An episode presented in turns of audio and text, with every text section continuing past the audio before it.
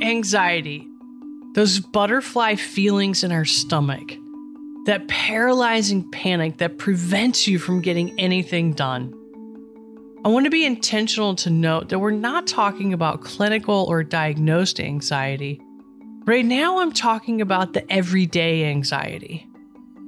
We all experience it in one form or another, and it's only gotten worse over the past two years. Our triggers and stressors may be unique, but the feeling is something universal and is wired into each one of us. But what if I told you that anxiety could be your friend? That if you get to know it, that if you name it and claim it, you can help turn down the anxious feelings. And even better, you can channel them into high performance for the moments that genuinely matter to you. This is what we explore in our first episode of the Resilience at Google podcast, a new series about cultivating resilience in the workplace and beyond. I'm Lauren Whitt, the head of global resilience at Google.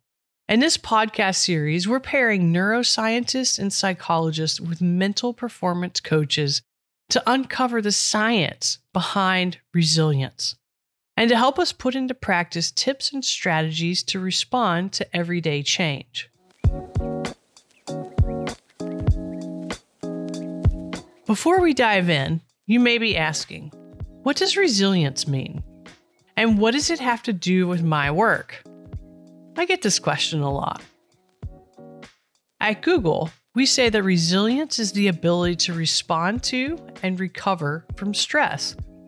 We believe that it's built by design and not by default. It's dynamic, it can grow. It's fueled by connection and relationships. Resilience is about rest and recovery not endurance and grit. In each episode, we'll share research done on different aspects of resilience by Google's People Innovation Lab. And we'll answer the questions that Googlers are asking us about how to navigate change and uncertainty. Our guest experts will help you apply those lessons to your own work environment and your unique personal situation. Today, we have a conversation with Wendy Suzuki, a neuroscientist and professor from New York University. She's the author of a book called Good Anxiety Harnessing the Power of the Most Misunderstood Emotion. I call anxiety good because, from an evolutionary perspective, anxiety evolved to protect us but today, everybody's anxiety levels are just so high. There are so many tools that we can use to learn how to turn that volume down. And with her, we have Kensa Gunter, a clinical and sports psychologist. She has a private practice and she works with professional athletes as well as corporate executives. So, for me, when I'm talking to athletes, I really like to balance it between this idea of trusting yourself and fearing the unknown. And sometimes when we're so focused on the fear of what might happen, we lose sight of how I've prepared and the skills that I know I possess. Like the anxiety does not take all of that away. And so, really balancing a trust in yourself with also a trust that you can meet this moment. They're both going to help us demystify the sources of anxiety and help us turn it into a force for good in our lives. This is episode one Good Anxiety.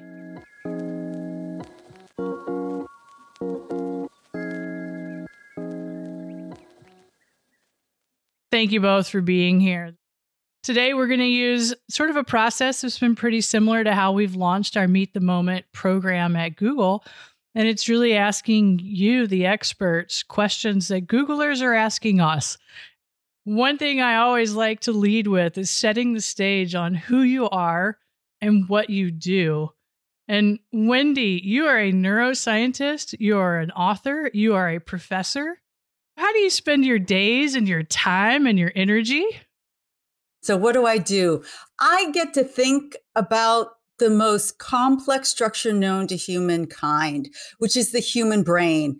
and how it works and how we can make it work better. And then I get to teach all the stuff we know to lots of excited, interested students. So that's my role as a neuroscientist and a professor or teacher. And then the most recent job that I've taken on is author because I love communicating this information and people should be excited about their brain and how it works Oh, I love that, Wendy. I before I joined Google, I was a professor for a number of years ah. in addition to doing well-being work and wellness program work and there's nothing more fun than seeing that light bulb come on. Kensa, you are a clinical psychologist, you are a mental performance coach and consultant. You work with professional athletes around the globe. You also work with corporate executives. What do you do? How do you help people be better? What I like to say I try to do is I like to try to help people get out of their own way so that they can move forward in their lives in the way that they want to. What I mean by that is by teaching different skills, trying to help equip them to feel like they're more capable of meeting the stressors that happen in their life. So it may be just continuing to elevate some of the skills that they already have so that they can thrive um, in different ways in multiple areas of their life. That's so true, right? We want to be thriving. We want to be high performers. We want to achieve that next step. And it's so important for us to use the skills and strategies to be able to do it. Well, let's go ahead and jump into the conversation today. And Wendy, you've written a book that I've passed around to several of my family members in the last couple of weeks and the months called Good Anxiety. But what is good anxiety? Can we just start there? Because we all say quite often, I'm anxious, I'm feeling anxious, there's anxiety around me. But what is good anxiety? I love that question. So, my favorite question I call anxiety good because, from an evolutionary perspective, anxiety, the emotion of anxiety, and that underlying physiological stress response that always comes with it evolved to protect us from things that could really be harmful. It was actually critical for our survival. So at its core, this emotion is helpful. It is good. Now, let me address all those people thinking, yeah, but today it's not good at all. It's terrible. And uh, that is because we're not feeling that protective element, that warning signal that anxiety can provide us because collectively as a society, our volume of anxiety is simply turned way too high.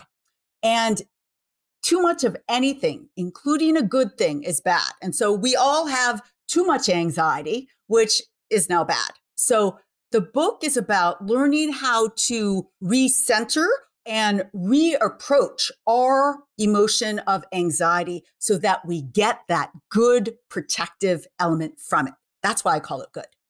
I so appreciate that. And I come from a background of resilience and trying to build resilience in individuals and teams and organizations. And so much of what we talk about in resilience is how do we build those protective factors before we end up in that moment of crisis and Kensa, you work with high performers where anxiety can cripple a high performance moment. And so, how do you think of anxiety and its ability to catapult us to good performance versus crippling and holding us back?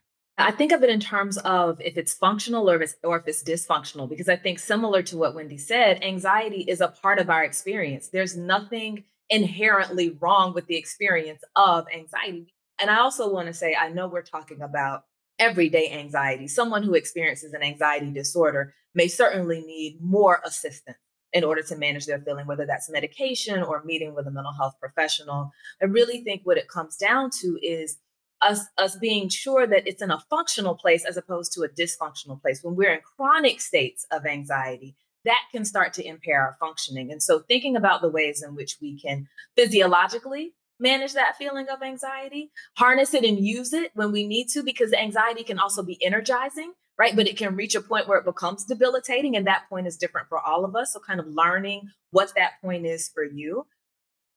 And Wendy, your book talks a lot about strategies and techniques and tips in it. And so, when somebody's sitting in that moment of uncertainty, what's the first thing that we should do or think about? My number one go to if you're starting to feel that you know that tingling in your stomach or however it manifests in you going into anxiety is to activate your natural de-stressing part of your nervous system. First of all let me just highlight we all have a natural de-stressing part of our nervous system called the parasympathetic nervous system what it does is it slows down our heart rate. It slows down our respiration. It shunts blood from our muscles towards our digestion. And the best way to activate that, that you can do right now, is deep breathing. There's a reason why monks for thousands of years have used breath work as a way to center themselves, bring them into calmness. And I recommend a boxed breathing technique, which is inhaling on a four count, holding at the top for four, exhaling on a four count, holding at the bottom for four. Even saying it, every time I say it, like I get calmer. That's my number one to go to. The other wonderful way to help us just calm that stress response down, as you know very well, is moving your body. Physical activity is so powerful. And from a neuroscience perspective, what you're doing is you're releasing a whole bunch of neurochemicals. I call it a wonderful neurochemical bubble bath that you give your brain every single time you move your body. You can walk down the street and start to get this bubble bath effect. And what's in that bubble bath? Dopamine, serotonin, noradrenaline, endorphins. That helps bring that stress level, that anxiety level, that depression level down. If I could add to that, Lauren, because I think it's also important for us to just simply notice when we're feeling the anxiety. The feeling of anxiety and that stress response that we have is protective. It's designed to alert us that there's something going on in our environment. So when we feel anxiety, regardless of where we are, kind of what degree we feel it, that's a sign. And we need to first say, what is in my environment that might be creating this feeling or contributing to this feeling right now? Because sometimes that can give us information on where we can also activate and steps that we can take.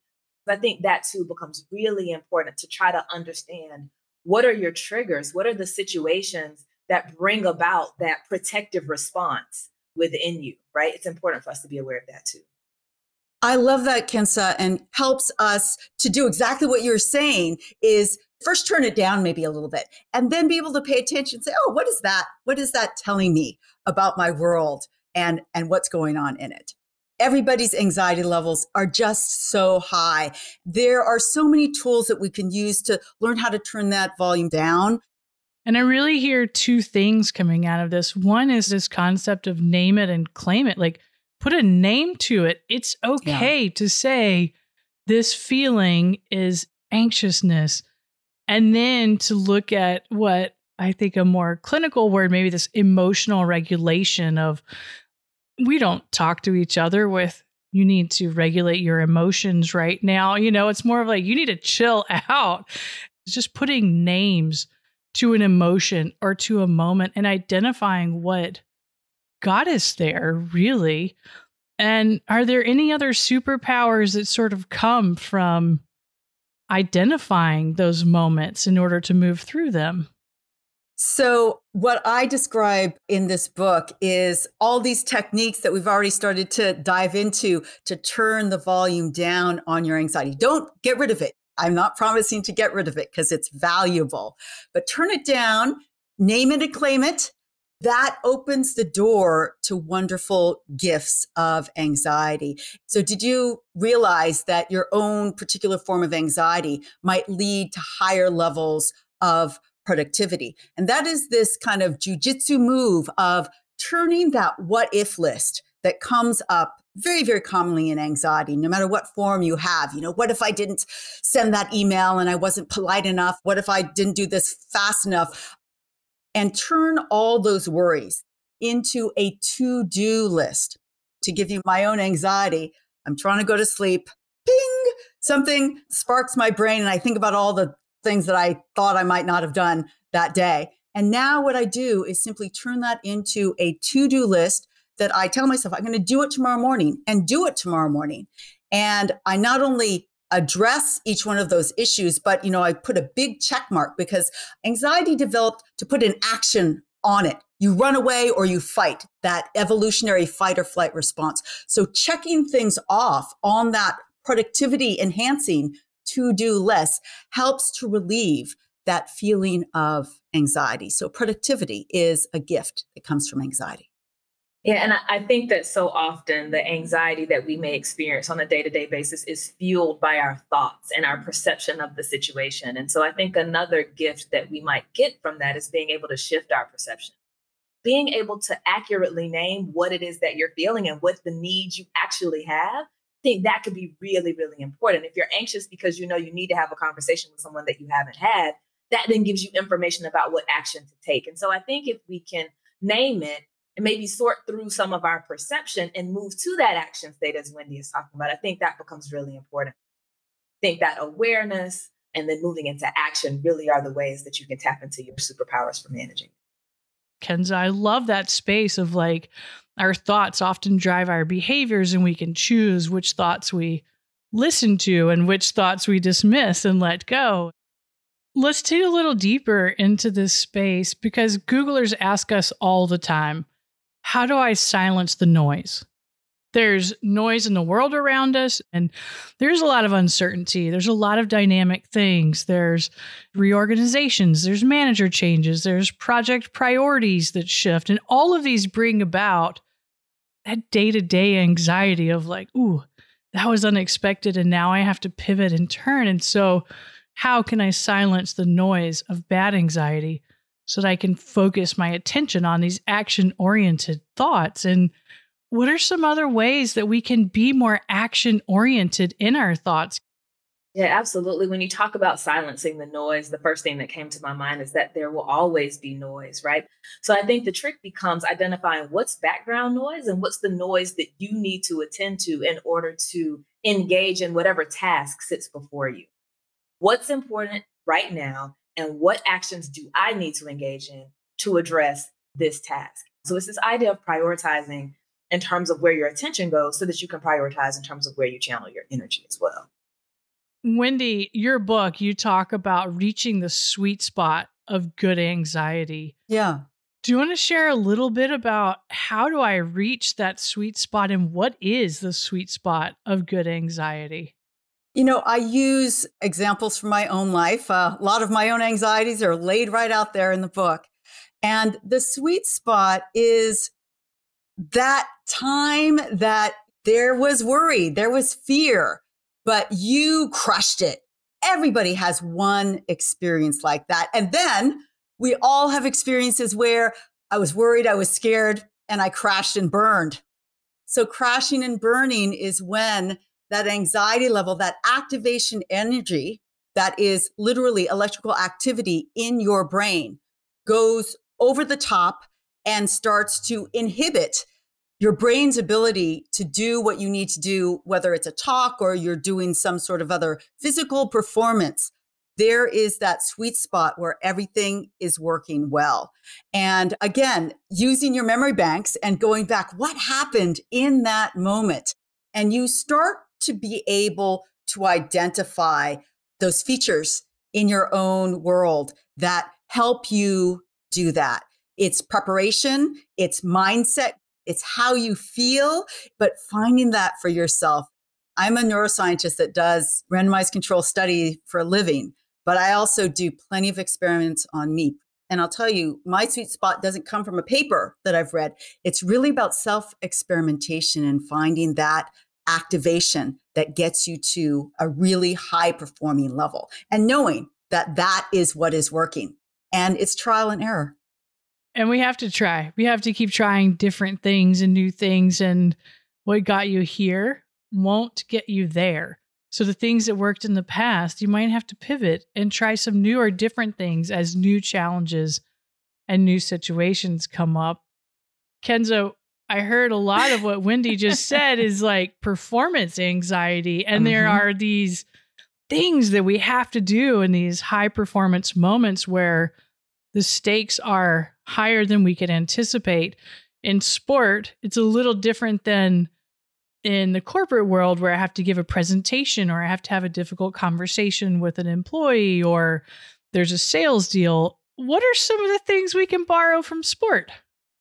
I don't know if it's that different, to be perfectly honest with you, because I think in both scenarios, you have somebody who is engaging in an activity that they're really invested in and they really want to do well. Whether we're talking about a swimmer who's about to race, or a basketball player who's about to enter into a game, or a, a corporate executive who's about to give a presentation to 500 people. Like all of them are invested in what it is that they're doing and they want to do it well. And that investment can lead to worries and concerns about how they're going to perform, right? And so, in thinking about what Wendy just shared with that sweet spot, that sweet spot is different for all of us, right? But if you look at the research, I'm thinking about the inverted U, the Yerkes Dodson U, which is a very common thing that we talk about in the world of performance psychology.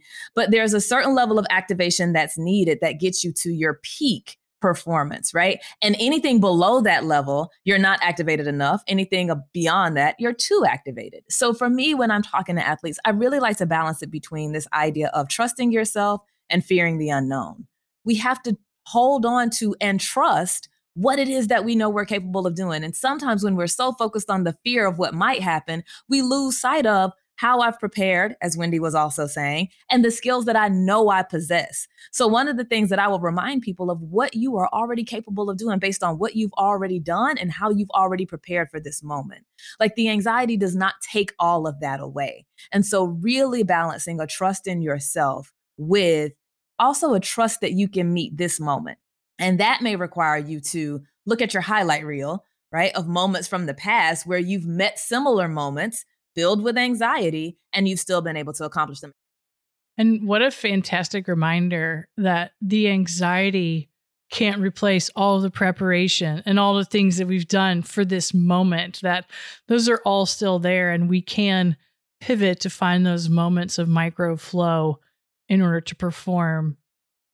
A lot of what we've been talking about is how I, as an individual, can reflect on my performance my current anxiety and then make adjustments.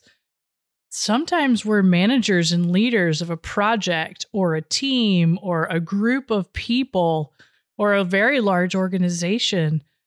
How should we be thinking about good anxiety from a manager or leader lens on helping groups of people navigate through that or reflect on a large scale? So, the thing that comes to mind is all of the shame that I have observed in talking to people about anxiety, the word and the emotion anxiety still has very negative connotations despite the fact that you look around a room and basically everybody has you know feeling some form of anxiety and anxiety levels have gone up. And so for leaders it's about being open with the fact that anxiety stress and depression levels are really going up and that they understand that. And there are tools that we could all use together. One of the most powerful ones that is right there in the meeting is social connection. Positive social connection is a great way to help ease anxiety, depression levels. So all of the managers out there have this amazing tool, powerful tool at their fingertips if they choose to use it as an anxiety and stress diminisher. I think another skill that really is is important for managers is to display a level of empathy. So, this ability to just attempt to understand what somebody else may be going through in terms of their thoughts or their feelings. And we've talked about naming things as being important for managing anxiety. I think sometimes it's important for managers and leaders to name things in the environment that may be perceived as stressors right? Because it allows your team members to know, oh, you're in this with us. You see the same things that we see. And yes, there are still things that we need to do, but I think managers really can play a huge role in creating an environment whereby anxiety in and of itself being concerned about what's to come is not a bad thing. We're all in this together. And i'm also being really clear on what role it is that i need you to play in this process because when people have role clarity they feel more equipped again to channel their energy in specific ways. And leaders can can play a major role in providing that clarity really creating that team atmosphere for everyone who's in that group. I love that, Kensa. And I feel like empathy and compassion are two really, really powerful gifts or superpowers that come from our own form of anxiety. And let me give you a specific example. I was a very shy girl growing up, and I had years and years and years of social anxiety where I wanted to ask questions in class, but very scared to do that. So that's a form of social anxiety that I still have to this day. But I realize now I'm at the front of the classroom and spent time staying after class to answer all of those questions because I knew there were students out there that were just like me. And of course, this translates beautifully to the boardroom that there may be fear in, you know, sharing in a meeting and turning that empathy and maybe doing something as small as going over to people that may not have said something uh, recently and just making sure you have all of their input is a beautiful gift that can come from empathy. What a great example of both of you referencing it, but managers and leaders serving as role models. Here are the strategies that work for me. Let's do them together. Here are lessons I've learned. Let me put them into action for for the team or for those that are in the space. And Wendy, you talk about in your book a little bit high performers prioritize rest and recovery and how important it is for managers and leaders to supercharge performance through role modeling. How do we think about rest and recovery and its relationship to good anxiety? You know, I think the most immediate way to start thinking about this is something that we do, every one of us, every single day, and we don't think nearly as much about it as we should, which is sleep. Sleep is our daily rest and recovery. It's so important, not just for brain health and brain performance, but all your physiological systems. You can go on and on and on about what we know about the beneficial effects of regular sleep. I teach university students. That is a study in sleep deprivation. But we know that, you know, one all nighter is the equivalent of the difference between passing and failing an exam. All nighter students do 40% less well than students that have gotten eight hours of sleep. It has a direct effect on your brain. And then we're talking about anxiety levels, emotional regulation, your ability to emotionally regulate yourself so that each little thing doesn't blow up into this huge, huge problem. All that comes with good sleep in addition to what Wendy said, I think it is us re examining what we think about rest and recovery as it relates not only to good anxiety, but also to productivity. For a long time, I think in high performance and high demand cultures, we have thought that the, the way to be successful was to work more, to work harder, to work longer, and to put rest and recovery by the wayside. And one of the things in the world of sport that we really do try to emphasize is the importance of rest and recovery. It's not that rest and recovery get in the way of productivity, they actually enhance it. Right. And so, in the same way that we have a flight or flight system in our bodies, a stress response in our bodies, as Wendy said earlier in this discussion, we also have a relaxation response. Physiologically, we are designed to relax. That is the system that calms down that threat system that we have.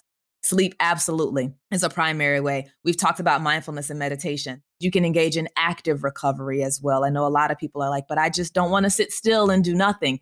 That's not what recovery and rest are about. It really is about disconnecting from this idea that you need to constantly be productive so that you can engage in activities that truly allow you to recharge, right? Think of it as plugging in your phone if you want your phone to be on full battery, you plug it in so that it can get the charge. Think about what are those things that when you plug into those activities, when you plug into those people, when you plug into whatever it is that you're doing that recharges you, you have to add that to the mix. And that's going to allow you to recharge your energy store so that you can continue to be productive.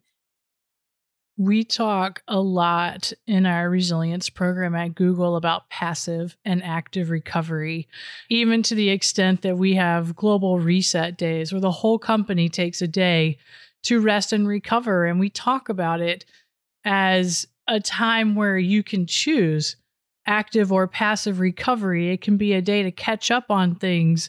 It can be a day to sit on the couch and binge watch your favorite show.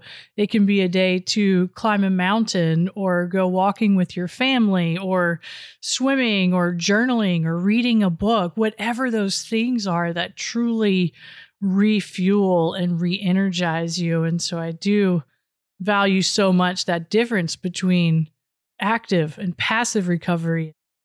I think we have some difficult and challenging things ahead as a globe as we begin to transition into various formats of hybrid work, where some people are working from home, some people are going to be working from offices, a variety of places. And how do we address the uncertainty of these dynamic things coming ahead of us with a good anxiety instead of a, a negative anxiety.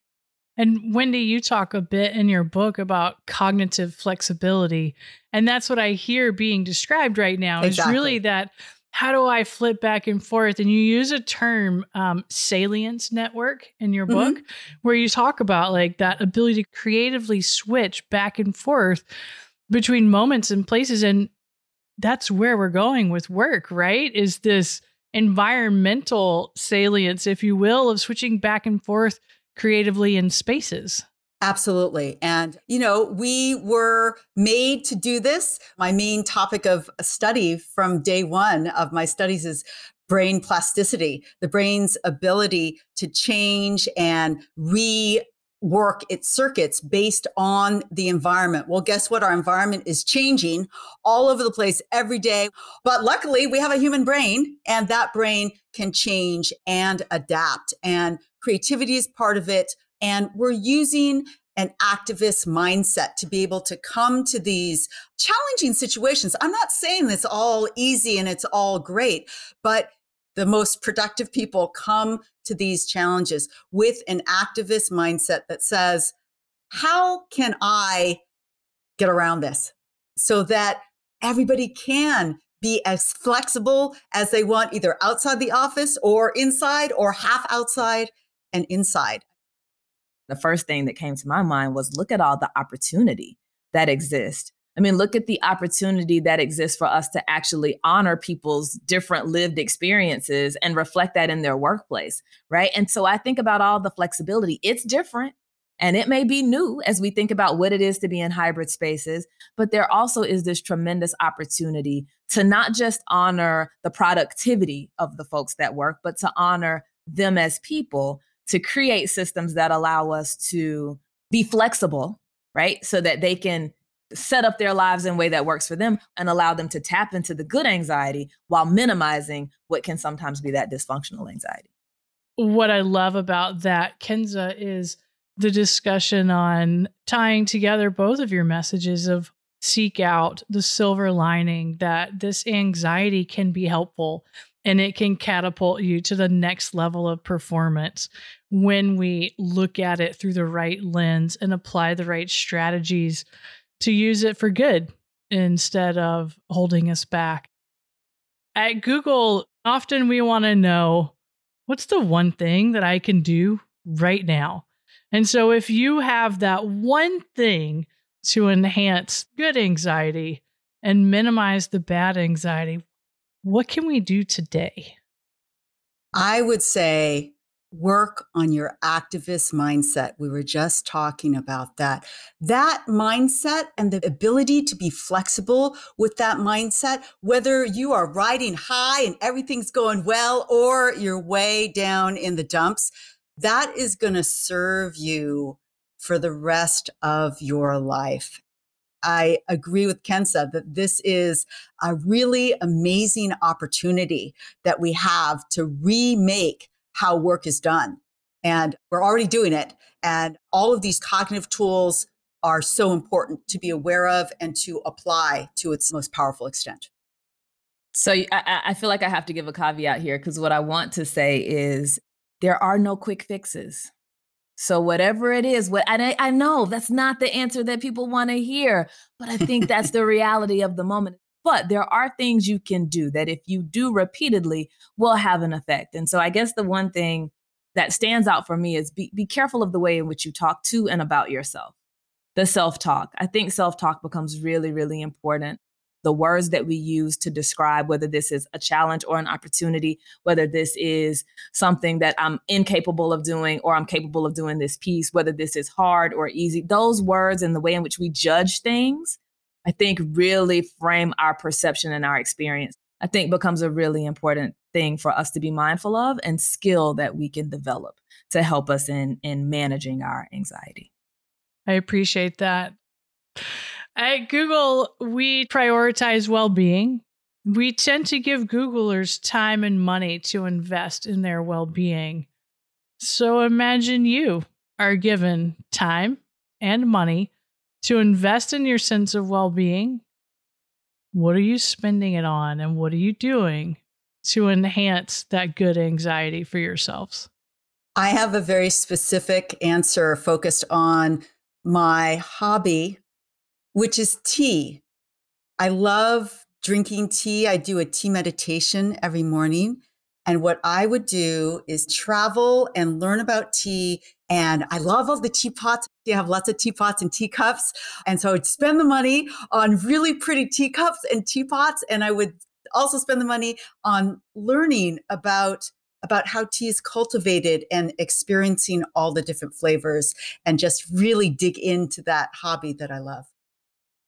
Wendy, I love that. We actually have an activity that I'll challenge you with. Okay. And we call it our T check in, T E A, for our thoughts, our energy, and our attention. Are your thoughts focused on the things you want to prioritize? Is your energy in a place that's positive and helpful? And if not, what do you need to change to do that? And your attention, are you paying attention to the things that are most important and highly prioritized right now? So when you have tea tomorrow, think about the Google Tea check in for your thoughts, your energy, and your attention. Okay. Writing that down. Kensa, what about you? There are two things, if I can break the rules a little bit. The first thing is I would hire a personal trainer because that would be somebody to motivate me to do the thing that I know helps me almost more than anything, which is exercise. The other thing that I would do is I would pay to go to a beach at least once a month. um, because there is something that's just very relaxing for me about being around the water, the blue space, and how being around water is calming I can not encourage that more. there is something very restorative during intense moments of the ocean and the waves and the sand. But Wendy, just one final thought here. Kensa has tossed out exercise and movement. And you talk a little bit about movement and exercise in your book. Do you have any quick tips for Kensa to get her going? Do I have tips for the professional athlete and coach to get her going? Is even, that the question? I am. I am certainly not the professional athlete. I work with them. I am. I work with the mind. Definitely, definitely. Kensa, my best tip is just lacing up your shoes. Right. once once we have the shoes laced, it's easier to move forward than to lace up those shoes and have a seat on the couch. So make the goal lacing up the sneakers, and that will potentially get you moving as well. Got to start Kensa, somewhere. Got to start somewhere. Kensa, uh, Wendy, this has just been such a rich conversation with so many ways to bring in the neuroscience, the pieces that we don't often think about at the forefront into practical applications of really harnessing good anxiety during a time where there is plenty of anxiety and plenty of challenge, but for us to be able to use it for good and to help us be high performers in the moments that genuinely matter to us. So, thank you so much for being here with us today and sharing your experience, your insights, and your stories. Thank you. Thank you. Thank you so much. Thank you for listening to Resilience at Google. To learn more, you can read Wendy Suzuki's book, Good Anxiety. And you can find links to follow Wendy's research and insights into Kensa's work in our show notes. Until our next episode, we hope that what you've just heard gives you ideas and tools to meet the moments that matter the most to you.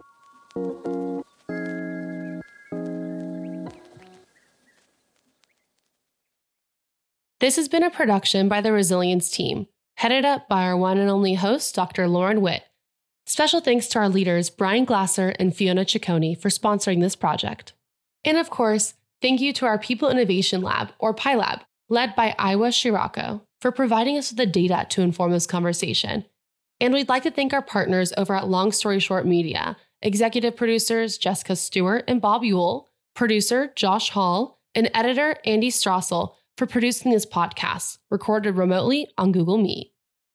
If you're interested in other conversations hosted by Google, check out our Talks at Google podcast, where great minds meet.